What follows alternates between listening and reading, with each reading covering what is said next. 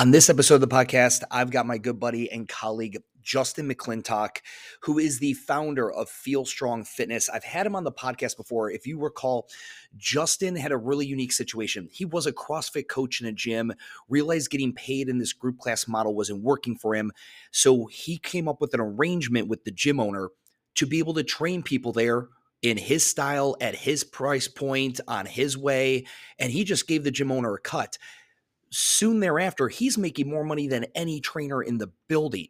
And he continued to essentially run his business from within someone else's. Well, that was on the first episode I had with him where we talked about this maybe almost two years ago. And unfortunately, that gym closed. So now he's out on his own again, having to find another conducive and synergistic relationship, another gym, because the best part about his business model, there's no overhead minus the rent that he kicks to the owner, he's not trying to sign a lease. He doesn't want to buy equipment. He is trying to keep his profit margin as fat as possible. And as someone who embraces a company of one mentality like myself, I respect the shit out of that. So I had Justin on because I wanted to hear how he dealt with that disruption because I think there's a lot of you out there that a could be doing what he told us all that he did in the first podcast. Go back and find that one. But then how he has pivoted and went about finding a new location to continue to run his concept out of. I hope you guys enjoy the conversation. Enjoy. What is up, guys? It is Stu, and it's another episode of the What the Fuck Gym Talk podcast. I've got my friend and colleague Justin McClintock, um, hailing from Philly, uh, on the podcast. Justin's been on before, in which we jammed on how he had successfully transitioned into doing coaching and training, not only remotely, but in person inside of someone else's brick and mortar. He had his own, you know, he's got his own LLC, he's got his own business set up. He's doing this. You've gone through ALP, Active Life Professional, Sean Pastuch's educational and kind of business coaching program. And uh, we jammed on that. I know I'm going to tell everyone to go back and listen to it. None of these fuckers are going to do it. So, Justin, if you would, for all these lazy fucks, would you give them the two minute kind of bring them up to date as to kind of how you got into that unique position? And then we'll bring them up kind of like to what's to everything that's kind of transpire, transpired for you recently. Yeah, 100%. So I started, I started as a part-time CrossFit coach, worked my way up to full-time CrossFit director of programming, writing all the programmings, kind of, you know, head coach position. Uh, still wasn't satisfied with, wasn't satisfied with the coaching I was doing uh, wanted more results out of people, wasn't satisfied with the money I was making, transitioned to lots of one on one work. And as you said, founded my own business, made the LLC, made a deal with the owner, because really important to any coaches who want to do this, it has to be a win for the gym, it has to be a win for the owner, it has to be a win for the client. Everyone has to win if you're going to do this. So I could operate my own business in there, bring in people who would never walk into a CrossFit gym to train there, take people who are in group classes to one on one training, and grew that to it was the overwhelming majority of my business, both online, in person, and hybrid, all really specific one on one work there. And real quick for everyone, what was the compensation, uh, the split? How did that work with the owner? How did you, how were you compensating the owner for using his space? I did a flat fee, uh, which is my suggestion to coaches all the time. Uh, I know gym, gym owners, and I know a lot of gym owners listen to this may not love the idea, but I d- wasn't doing a percentage. I basically said, there's a number. Anytime you see me, I want you to be happy that I'm here. What's the number that you need to make to make that make that happen? And it was 30 or 35 bucks a session. I said, great, perfect. Because if I'm underpricing myself like a moron, that shouldn't hurt the gym owner. If I'm charging 50 bucks a session, and he's like, well, I want 40%, he's not going to be happy with whatever that 40% would be. You know, he doesn't sure. want 20 bucks, he wants 35. So I said, great, we'll give you 35. And then I can charge 150 bucks a session, and I'm also very happy. Yeah, 100% at 150 bucks a session.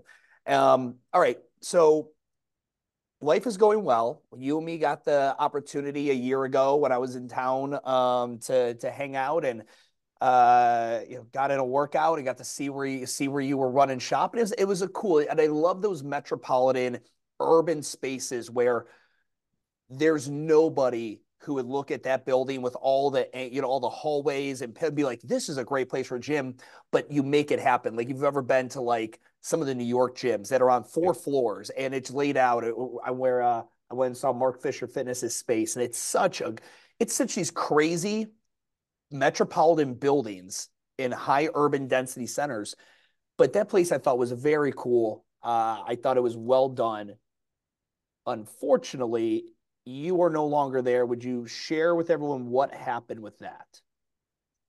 Yeah, well, the, the short story is I got six days notice that the gym was closing. We had a emergency coaches meeting, which is never good, right? There's never a everyone's coming in for a meeting on a Saturday when we usually meet on Tuesdays. Like I knew it was going to be bad, and we had canceled a field trip. We were actually supposed to go see a bunch of the ALP people out in Long Island. Like we were taking a field trip, and we got the notice field trips off, coaches meetings moved to Saturday. Well, this can't be good. And I expected we're changing compensation, or I expected we're eliminating some classes, or I expected like I knew business hadn't been going well for a while. There'd been a lot of struggles. I didn't expect the gym is closed effect, effective Friday. How so? Tell me about. So, were these financial struggles residue and remainder from COVID? I mean, COVID certainly knocked the gym on its butt. We lost, I think they lost 30 or 40% of the people and they kind of never came back. Uh, it was, I mean, there was a lot going on. It was, the gym was a little lost too. Like, came out of COVID and then the owner decided maybe we don't want to be a CrossFit gym entirely maybe we want to do a little more like one-on-one training. I, I think I know, highly inspired by my success, he kind of looked and said, Well, Justin's making three times whatever anyone else in the gym is making. Maybe we should all be doing that. And started bringing people toward that in individual solutions, which is potentially a fine business model. The hard thing is if people, the people who came for CrossFit still want CrossFit and they're going to leave. And I had a lot of, you know, tearful goodbyes and I understood. I was like, we're not doing what you came here for anymore. And I hope this is going to be cool, but this isn't why you're here. It's a tough thing. And I've had the privilege of working with a, you know, a good amount of Sean's gyms that, uh, that are in the midst of that transition where they were the, the typical group class micro gym. And now they're going to this, you know, this hybrid or this more um, personal training, individual design, whatever that looks like. It, it's the model's different, right? the operating model of it is completely different and it's hard like i did that with crossfit south end when i relocated to the new building and i turned it into urban movement completely different unique belief in fitness completely different style vibe feel everything and it was a bloodbath of cancellations lost so much money in a short period of time now if you have the the runway to withstand with you know withstand that storm uh, it worked out really well in the back end, but it, it takes a while.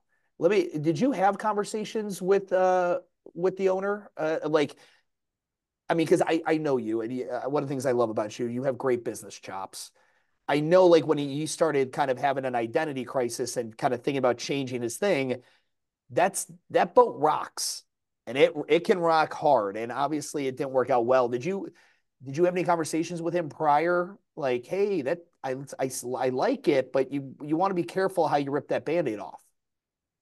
I did, and looking back, I wish I I honestly wish I had done a little more. It's a really it's potentially a challenging position, even being kind of uh the, the big dog employee and still an employee, right? Like I work for you, it's your business, and I'm gonna give you a lot of uh, a lot of benefit of the doubt. So he said, well, we're going to do this, and this is what we're going to change, and this is what's going to happen. And we did talk about like, okay, well, we're going to lose a bunch of people. Yeah, well, hopefully not too many. Right, but we're going to lose a bunch of people. And I wish, uh, I wish we had gone through more benchmarks of like, so we're not going to make this transition until, you know, we're making at least this amount of money from the program. We're not going to change things, right? Because if we did, then as you just said, like we won't have the runway the gym was already operating off of I think a loan. Like we we are very very close every month anyway. This is not the time to chase 40% of the people away. But I didn't. And I and I didn't because I was an employee and kind of like, all right, I believe you. I, I'm going to assume you've thought through some of this stuff and assume that we're on pretty solid ground because I don't know what the numbers are. And, looking back, I wish I had been a little more proactive the way treated it the way I would have tre- I treat my business. Did the owner have? Uh, I've always been a big advocate for whoever like the key employees are, like whatever the leadership team looks like, mm. having a a very transparent numbers meeting at the first. Uh, my thing was always it was the first Monday of every month, and we always look back at the numbers the previous month. you know, essentially, you know, everything from high level macro data, you know, P&L stuff down to like real granular, detailed based stuff, you know, see where the money's going. You know, 100% of the revenue came in this month and 30% went to payroll and 40% went to operating expenses and this and this amount went to me and this amount went to you guys. And you guys, was that a thing? No, definitely not. I got some insight into numbers occasionally, but it wasn't that regular.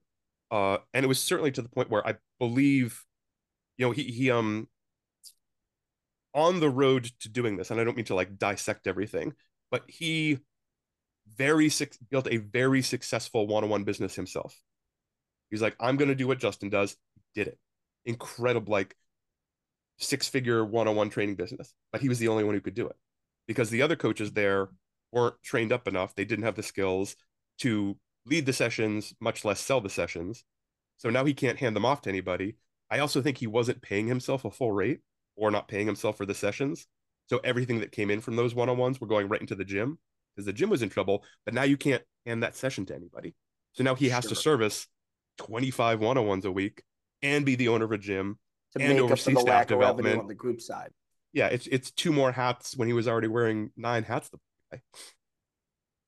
Yeah, that's I mean it's I hate I hate that. And it's it's hard because it's like it's a storm of like this thing isn't going well. And if you if you really love it then you just you stay on it you fix it. You stay on it you fix it.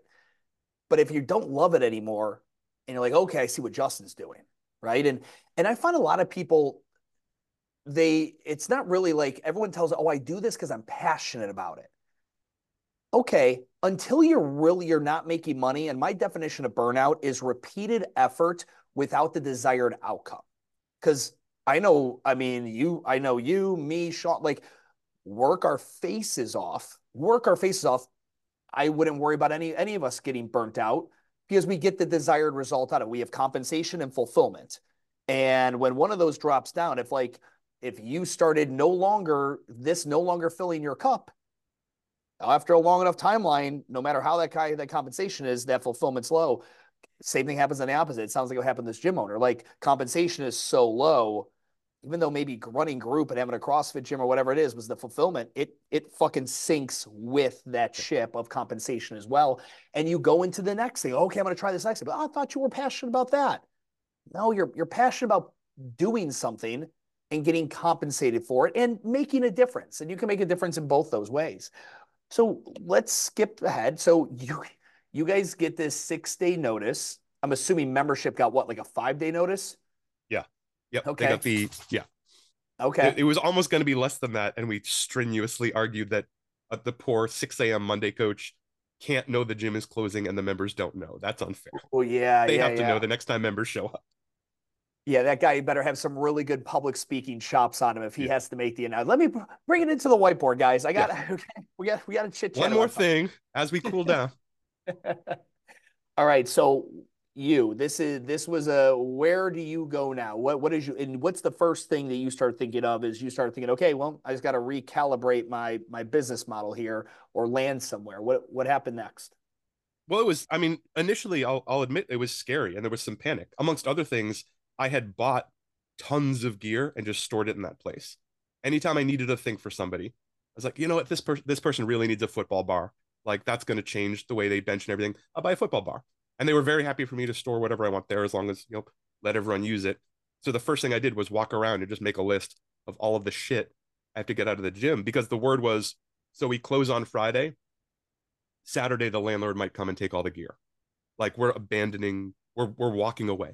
So he was fully just in default of the lease. Uh, or about or was planning on going okay. into default or something like. The word was we're walking away. We're leaving all of the gear. Right. Like okay, well my gear can't stay here when that happens. So yeah. let's get. I'm not going to steal anything, but I'm going to walk around and make sure everything I own, I know what it is, and I'll be. And honestly, there's a bunch of stuff that I left there because like, where am I going to put this giant tumbling block? Like I don't have anywhere to store it. I don't even know how to transport it. I guess I guess yeah. Were you looking up storage units just to put everything in, or a pod or something like temporarily, or like whatever? I looked up a your... few options. I'm fortunately, uh, I have a really big dining room that we're not using, which is currently there's about uh 30% of a gym sitting in there, and my wife has okay. been patient so far. though I've been informed that the patience is running thin. So we're going to figure out some storage solutions now. That's why you're. That's why you're about to hop on a vacation. That's why you're about to take a vacation tomorrow to the Virgin Islands. You're like, okay, yes. I've turned the living room into a, Yeah, a, a, huge pile of stuff. Yeah. Yeah. There's four kinds of weight belts sitting here. What are we doing? So where? So are you? So at that point, are you like, I got to find another gym and do this similar thing, or am I going fully online? Yes, that and that was it was a little bit freeing in some ways. So and another thing, so I think the gym owner did that was very nice is he said, uh, you know, I've called a few gyms in the area. They know this is happening, and these three or four people are expecting a call from you if you want to call them. Like they're open to talking, which is cool because I hadn't uh, I had done a bad job networking with other gyms in my city. I like knew them, I would say like, you know, hi in the DMs, but I hadn't gone and said hi to a bunch of gym owners. I wish I had done that. If you're listening, either gym owner or coach, you should know all the people who do what you do in your area. They're not your competition. Be friendly, learn their names because sometimes things happen. And so I made a bunch of calls, said, Hey, it's Saturday at 10 a.m. I hear you heard I was losing my job before I found out I was losing my job, which is a little bit weird. Do you have time the next day or two? I could come in and chat. And I made basically like four or five appointments to sit down with gym owners. The the thing that really helped is I had 25 or 30 online only clients at that point. And they weren't going anywhere. They weren't going to be affected by this at all. And it was saying, okay, so no matter what happens, I'm making eight grand this month. I'm going to be okay. This also means I can kind of pick where I want to go. And I determined going in, uh, I'm not going to coach another CrossFit class. I'm not going to coach any more group classes. It was I had to coach a few group classes even at the end there as part of as part of I'm the head coach. I'm supposed to coach group classes. I got myself out of programming. I don't want to do any of that anymore. I only want to do this one-on-one feel strong work. So that's what I'm going to do. And having those online only clients let me do that because I was offered a bunch of group jobs and I turned them very politely, turned them all down. And so every gym that you went and met with, could it could it make it work? Two well, several places offered me a deal that just wasn't good enough. Some places wanted a really big split. Some places were happy to let me do some one-on-one work, but they wanted me to uh, coach this powerlifting program or write programming for this CrossFit class or coach X number of group classes a week, which I get. Uh, two places uh, that I'm still working out of were very open. One was a CrossFit gym who basically said, come in, train people wherever you want, 20 bucks a session. Great. Easy peasy. The other is a basically like a mom and pop 24 7 gym. One guy owns it. They've got way too much equipment. They have one of every single toy, and that's a flat fee. You know, this much per month, and you can That train sounds like literally that sounds like infinitely. The best fit. Yeah, that's the place. I've transitioned almost everyone over there. Honestly, the only people left at the CrossFit gym are a uh, Olympic weightlifter who lives two blocks away from it. So it's a, it's a perfect place to train that, and it's very easy for them. And you'll love this: someone who has to take her dog to work with her a couple times a week. She's a vet, and wouldn't you know it, CrossFit gym's totally cool with us bringing dogs in. Of course, that's I say. Of course, there. Um, uh, all right. So, all right. So, um, and now let me talk to you. When you were, because now you have the opportunity to renegotiate this deal. Now, again, it was a great deal for you. Thirty-five bucks, you know, a session, flat rate, kick over. Um, did you were you able to keep that that same margin at the this you know tw- this uh, mom and pop twenty four seven gym? It's way better because it's a flat fee and it's it's it's six hundred bucks a month, Stu. Like it's nothing. Oh, so he just, he just has essentially he's just getting you're just a tenant. No, did Yep. you what did you sign? Uh, what did I sign? I don't. I'm not positive I signed anything. Okay, let's let's definitely let's let's let's definitely talk on that. Go ahead. I want you to make sure you get something in writing at some Yeah. point. Whenever something's a great deal, just go and you pay for the lawyer to draft it up, and all your essentially it's a sublease agreement. Yeah. Sublease agreement. Get a local, a broker can. I mean, there's like uh, literally after this, I could send you a generic sublease agreement, and you can get it signed or find a, find a contract lawyer in Philly. Um, but yeah, that's uh even I'd look even look at uh my boy um Matt Becker with uh Jimler. Yeah, I could do an intro with you and him. But you, like whenever you got a great deal, it's like this is awesome, but it also doesn't actually exist. Yeah. Because what a what a, a, a or what a a lease would do for you, no matter what, if you get that lease and then you go and record it with the register of deeds in your city, mm-hmm. if he sells the building, if he sells the company, they have to honor your lease. Yeah, so really it just gives point. you a little bit of protection. And it's always like, ah, this place, I can't see him again, right? You didn't you didn't think that shit was going to close down in six days either, right? So yeah, I've um, already lived through this. Yes, just a little preventative maintenance. This again, um, Evan uh, Evan Lindsay. He's he he's a consultant like I am in the industry, metabolic franchisee, great dude, absolutely. My favorite quote from him, and maybe he stole this, I don't know, but I attribute it to him. Move fast and break shit. Just don't break things the same way twice. So I don't want to see you out on your ass again in another scenario because that's hard. Moving clients one time is one thing, but you know if you get into that spot where you're bouncing around, that, that can get difficult.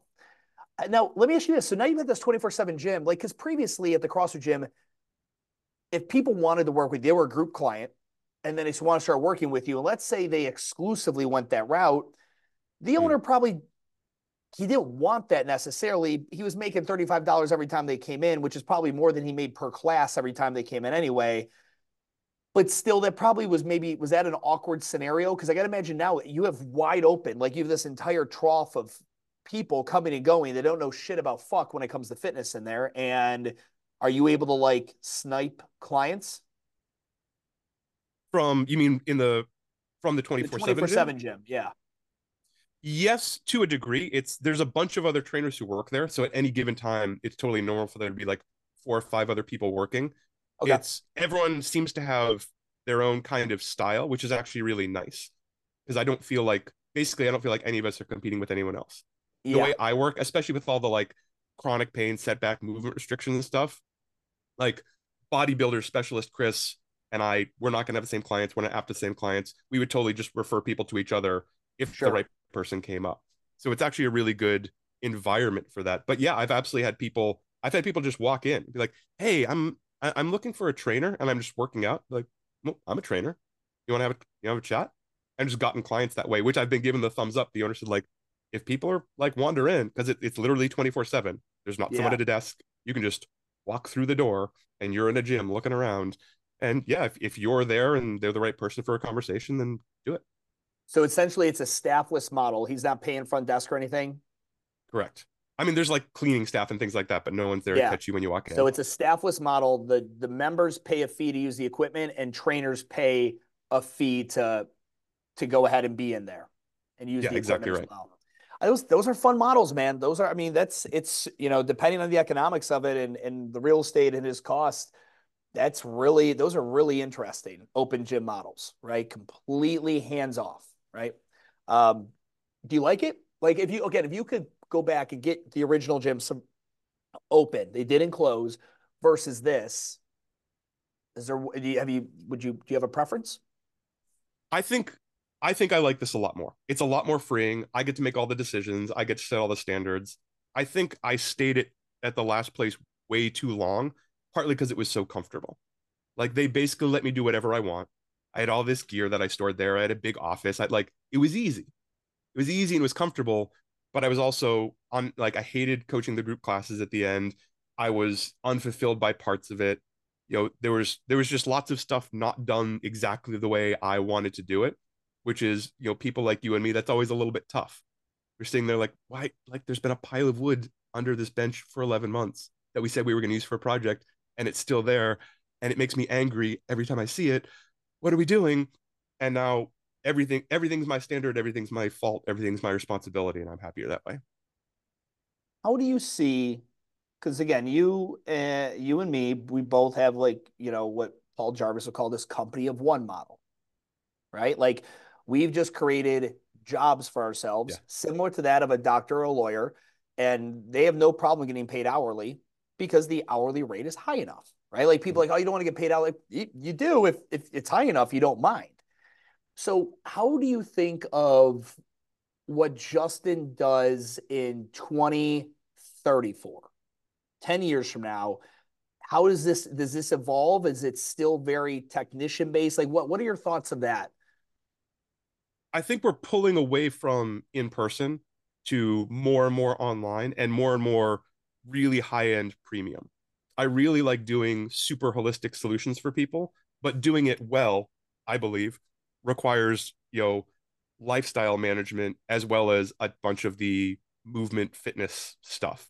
So uh, you've had chronic pain, your back hurts when you run, and you're fighting with your wife all the time. I also I like I already know your sleep is shit, and I'm curious about what you're eating, and I want to know how you deal with relationships at work. Uh, I, I'm not pretending to be a therapist, but we can work on all of this stuff, and if we work on all of that stuff combined with the right exercise movement program, not only can we get you running again, but we can actually make you a better father. And that sounds like inspiring work, but I want to do that for, you know, 10 or 15 people. That kind of work doesn't doesn't and shouldn't scale the way I want to do it. So I don't want to do it for even 50 people. I've always been curious on that, you know, with what I do in the consulting. I can only take my goal I want to work with like one-on-one like an hour of time or 30 minutes of time 40 hours a month. That's that's where I'm happiest and I've been super diligent. I even have software like um, that lawyers use. I actually got it from my lawyer buddy. You know, I, it's essentially like I'm punching the clock. So when I'm working, like, so let's say you're my client and I'm sending you a Loom video or I'm up, I'm updating your P and L or doing something. I turn it on, turn it off. So I actually am able to to the minute tell you how much time I actually spend mm. per client. So they pay me a, a monthly retainer, and I know how much time I'm spending per client. In that model, with what you just said, your evolution, I've always been curious how much time do you think one client in that because again it's it's not i don't want to call it life coaching because i feel like that's such a negative taboo to it but it's a very it's a broad you're like you know um, you're like the executive concierge to their fitness lifestyle or their better lifestyle essentially how much time do you think that takes per client in a in a month. Like like how much like so when you're thinking of okay like 15 people how much time would be spent on someone in your project in your predicament or uh, projection? The fitness the light the the injury the be a better dad all that. I, I mean a lot of it has to do with how adept you are at actually the technical stuff like doing the programming and getting it in and sending the feedback and all of that. I've been doing this i mean i've been in Tr- true coach i started in fitbot it used to be called fitbot for oh, dude, i was one of the i was their one of their first paid people to make videos for them on YouTube. And I, I Casey Jenks is one of my favorite people. Uh, yeah, those guys are great. Yeah, they're awesome. But I've been in there for at least eight years, so I can kind of like program at the speed of thought, and I'm really adept at it. Right now, you know, an online client is a, a couple of hours a month. It's you know, I, I usually think of it like 30 hours a week is pretty good, and there's and it people freak out when they hear me say that sometimes because like, how could you do really good work 30 hours a week? there's definitely days where one client's program has taken me 90 minutes because I just have to I have to figure some things out or we have a long check-in call or stuff like that. But 90% of the time plan A is really good because uh, you know I'm really good. So it's bang bang bang bang bang, you know, about 30 minutes a week. That's a I I get I have conversations with friends that are, you know, that are traditional 40 hour week people and they'll they'll talk about 40 hours a month. Like how do you fucking do anything? I'm like when this is all I do, I, I'm incredibly efficient, incredibly efficient at my time. And because I don't have nine other coworkers wanting to go grab a coffee with me or talk to me about the fucking Browns game or whatever it is, I'm fucking siloed in here. I mean, like literally nobody bothers me. It's it's crazy how inefficient I think a traditional workplace is. Like I don't mind the work from home thing. Like this, turning this fucking garage into the studio for this was the best thing I have ever done for my productivity um, but yeah, it's you know people like oh 30 hours a week is like why in in comma people who solve problems faster get paid more. You want next day shipping, it costs more. I build my house in four months versus nine, I have to pay more, right? Like when is speed a bad thing? Exactly right. And that's that's the expertise, right? Like that's the masterful part. If you could walk in and someone said, well, I can solve your problem in 10 minutes. And the other guy's like, well, this is going to be, you know, a three hour process. I take the 10 minute guy all day. If it's the same result, like, oh, you, you're actually, you can do this in your sleep with one hand tied behind your back. My problem sure. is boring to you. That's yeah. who I want to work with. And that's where I'm every, at with a lot of this stuff. I, I agree. And I, I think expertise and experience is where it is because then people think of like seven minute abs, dude, five minute abs. And like that's obviously not what we're talking Yeah. about, right? We're not Yeah. talking about like constantly just playing to someone's desire to not commit or desire to not put in a lot of work for something. Um, it's it's so funny. But yeah, I was just I was curious on that. Like, because I've heard a lot of people say similar things that since COVID have found very financially freeing uh, uh careers, companies of one, jobs, whatever you want to call them, businesses, working remotely with people. And a lot of them I've talked to is kind of like talk about, okay, I want to kind of expand this thing. You know, everyone's got a wearable, right? I can pretty much track, I can pretty much have every client give me a set of data. And it, you know, are there products out there now where like, regardless of what wearable, eight sleep mattress, fucking whatever, are you as a coach able to start aggregating and pulling data from that and having, I mean, like I just envision like a SaaS product kind of dashboard where you have every client in there and it syncs up to their fucking wearable and you're able to see how much they're sleeping and all this versus it being like self-reported. Yeah, I think that's absolutely coming. I mean, there's there's elements you can already do that with, right? You can suck in their um uh what's the the flipping macro connector nutrition program? I can't remember Macro- Oh, s- macro stacks? Uh, No? One of those. There's a few of them like My True Coach can already MyFitnessPal? pull that stuff in. Yeah, MyFitnessPal. Yeah. Um, you can just link them. So as you enter it over here, it just sucks in and I see your nutrition come in. And I Got think it. there's going to be more and more of that as everything kind of becomes integrated and it, and it can be less self-reporting, which honestly is better because people are terrible at reporting their stuff. I don't know the last podcast, you me, one of the questions I asked you is like, did you, you know, you're you're in the B2C world here still, but at some point when you've had success, other people are going to recognize that that we're in that we're CrossFit coaches or still are CrossFit coaches. How much B2B work have you have you done any B2B work? Are you actively doing B2B work and consulting people and things like that? Um, yeah, talk to me about that. Have you ventured into that role yet? Uh, some very formally, some very informally. So informally, I get caught, you know, I get hit up on a pretty regular basis. People who have questions, and I try and and if you're listening to this, like hit me up. DMs are open. Uh, I try and be as helpful as I can. Like if I can provide value for free and save you a couple of the mistakes I made, I am very happy to do that. I made I only got here by breaking absolutely everything, as you said, as fast as I can. I love failing fast and I'm good at it. And I try and learn from those lessons. I would love to help people save a few steps. I also, Active Life, uh, Dr. Sean Pastuch's company brought me on as a part of their sales team. So I do, I sell a lot of their pro products now, and I get to do consulting. I'm probably on 10, 15 calls a week with people who are Cool. either considering doing what I'm doing, taking their staff in this direction, some element of that. Yeah. Would I mean, but never your own brick and mortar furthest thing from what you'd want at this point. I'm really I'm really hesitant to do it. It doesn't sound attractive. There's I don't want to sign a 5-year lease at all. My you know, 3 years ago I probably would have and I'm kind of glad I didn't. I mean, I tried to buy the last gym, you know, that the the the owner who shut it down was the second owner. Uh, and I worked there when the first owner sold it and I tried to buy it and I was refused. They wouldn't even give me a price. And oh, wow.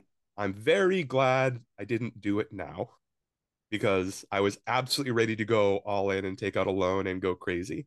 And yeah, It I've I've had it only a couple in the past couple of years where I've had someone successful online wanting to go brick and mortar.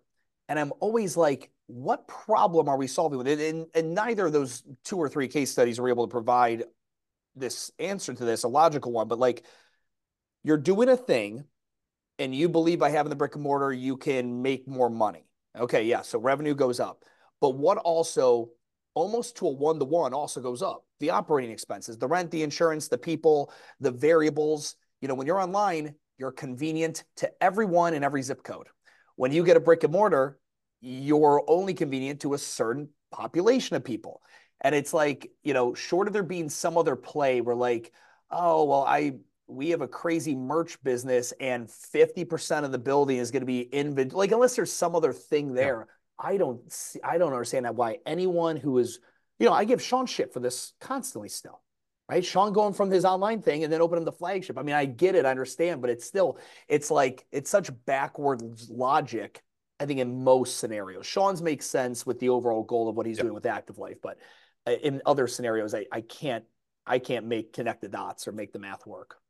Yeah, active life is very special because they're going to open a thousand of those. But for me, it's like I don't want to fix the toilets. I don't want to worry about the the zoning. I don't like that's the all I want to do is the work I want to do. And when I'm doing, like you said earlier, right? If you can have when people pay you for your time, it's because when you can bring your full focus and energy and the decades of experience you have and focus it only on their problem, that's incredibly valuable. A few minutes of you going through their stuff has saved them weeks and months of heartache. And that's what I want to do with people. Like, let me bring all of my focus and all of my energy and everything I've learned and all the however many dozens of certifications I have and just look at your problem. And if I'm also wondering about the property tax bill and when the plumber's going to come fix the stuff, some part of me isn't doing that. And I really sure. like being able to go all in that way. I get it, man. I get it. I um it, let me ask you this. When the ship went down and you obviously landed on your feet, were did you have other coaches reaching out to you? Because were there other career coaches there, or was all like part time? It was overwhelmingly part time. There was, uh, I don't know that anyone there had another job, but I don't know that they think of themselves as career coaches. Interesting. It's not cheap to live in Philly. It is not. Yeah. So I, I mean, that's crazy. I mean, you got to be. I mean, doing something. I was just yeah. I was trying to think of like you know when you you left the land on your feet. I'm sure. I mean, do you keep in contact with those coaches still? Yeah, some of them. I hear from. I'm actually sharing a client with one of them because he wanted to do some more one-on-one work. So I kind of brought him in as a like technically he's an assistant feel strong coach, but he gets paid. He has his own setup with someone. Uh, the money doesn't flow through me. I just do the programming and kind of keep on what they're doing, and it's happening. You know, I know he's working. That guy's working part time at a CrossFit gym and doing a little bit of one-on-one work. Uh, another part timer is also working part time at a CrossFit gym. I think he must have another job because I think he's only doing a few classes a week, and that that isn't enough to do anything. And the, the owner's doing he's a one-on-one coaching business now. With it in a company in one model, the one thing that's difficult, I talked about this with like uh, my buddy Boris Metcon Creative. He's the brand yep. design. You know, Boris Company One you know, take and he's Australian. Those fuckers take holidays like it's like it's crazy how many fucking vacations and holidays those guys take. But we, uh, you, me, before that we hit record, you you share me tomorrow. You leave for vacation. How do you, like for you? What's your how do you do that with your work? If you're going to be gone for seven days, when normally in seven days you'd have thirty hour whatever it is of work with people, is it just hey I'm going to do, I'll be less available. I'll be not available at all. Do, do you have to cram a ton of work before the vacation and then play catch up afterwards? Walk me through how that looks practically. It partly depends on where I'm going and how long I'm doing it for. I've done it a few different ways. I have absolutely done it where I don't tell anyone anything. If I'm going somewhere that I know I'm going to have reliable internet connection, uh, I don't have like a jam packed schedule. Like for example, there was uh, a year or two ago, we took a like a week at the beach, basically rented a beach house, beautiful balcony. We're just going to walk out on the beach. Eight hours later, we're going to walk home, have a nice meal. That's the whole day. I get up a little bit early. I naturally do that anyway. I walk out on the balcony with my phone, do a bunch of check ins, adjust some programs, leave some feedback. Maybe it takes an hour. People are good for a day or two. And I'm just like, I do that rolling. People never even know I was going. I'm going to the British Virgin Islands tomorrow at time of recording, and I've been told that internet is probably not going to be reliable. So I just told everyone, hey, I'm going on vacation for a week. I've been told internet service will not be reliable. You will have all of your programming and all of your adjustments through 5 p.m. on Friday. We're recording on Friday. I'm leaving on Saturday. You're not going to hear from me for a week. All of your stuff is there for at least two weeks. When I get back, I have time blocked aside to go through all of your feedback, everything that's happened, and I'll adjust the week going forward. And being that straightforward and transparent has worked very well. I got responses from almost everyone.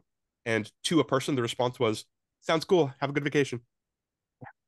It, did, it, it's so funny because when I tell the gym, like this year, I think I was the most successful in getting people to take the most amount of time off around the holidays.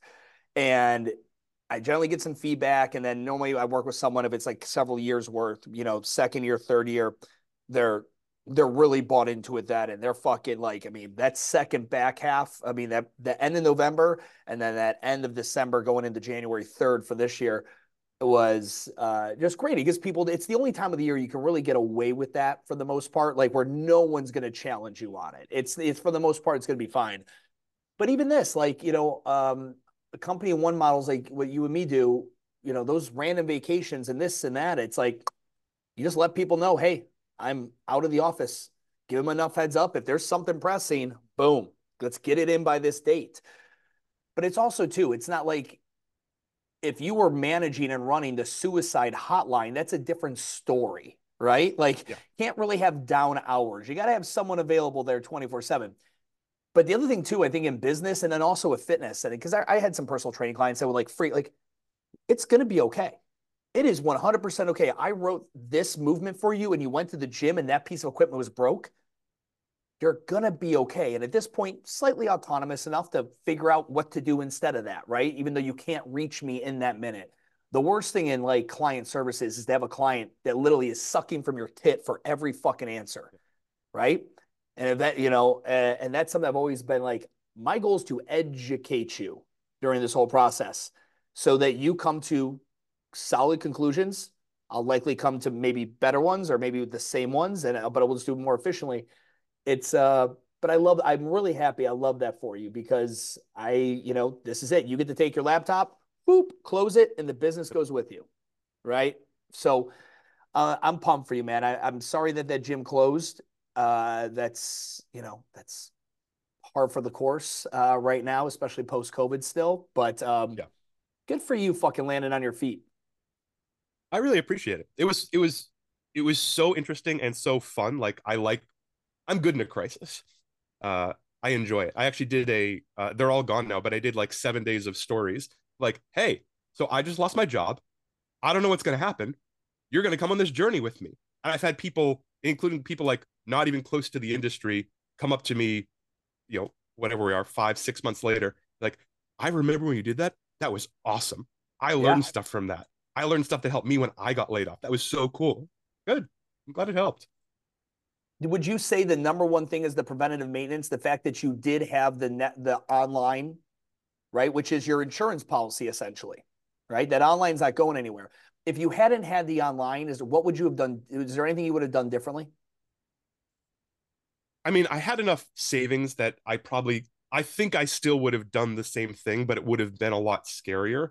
The what I'm glad didn't happen and I could see happening is feeling like I was stuck in a corner and had to take another fucking group job. Like, okay, now I'm gonna be the the low man on a totem pole in a CrossFit gym at fucking 44 years old. Like just saying it out loud makes me want to put my head through a wall. Like, or or do I am like, am I like, is that it? Is, is fitness not for me? Am I what do I do? Does Stu need an assistant? What what the fuck am I gonna do?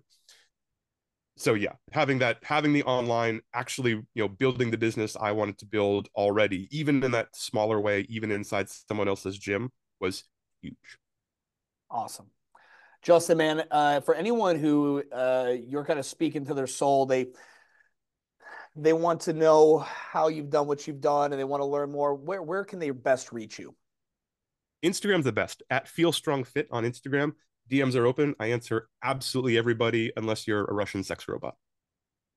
And in which that case, Justin then forwards it to my DM, and I will I will then have that conversation with the Russian. Yeah, that's your department. Robots. Yeah, that's my department. Justin, dude, it's always good jamming with you, man. Next time I'm in Philly, uh, we'll 100% get together, and I hope you have a great fucking vacation, dude. Thank you so much, Stu. I'll talk to you soon.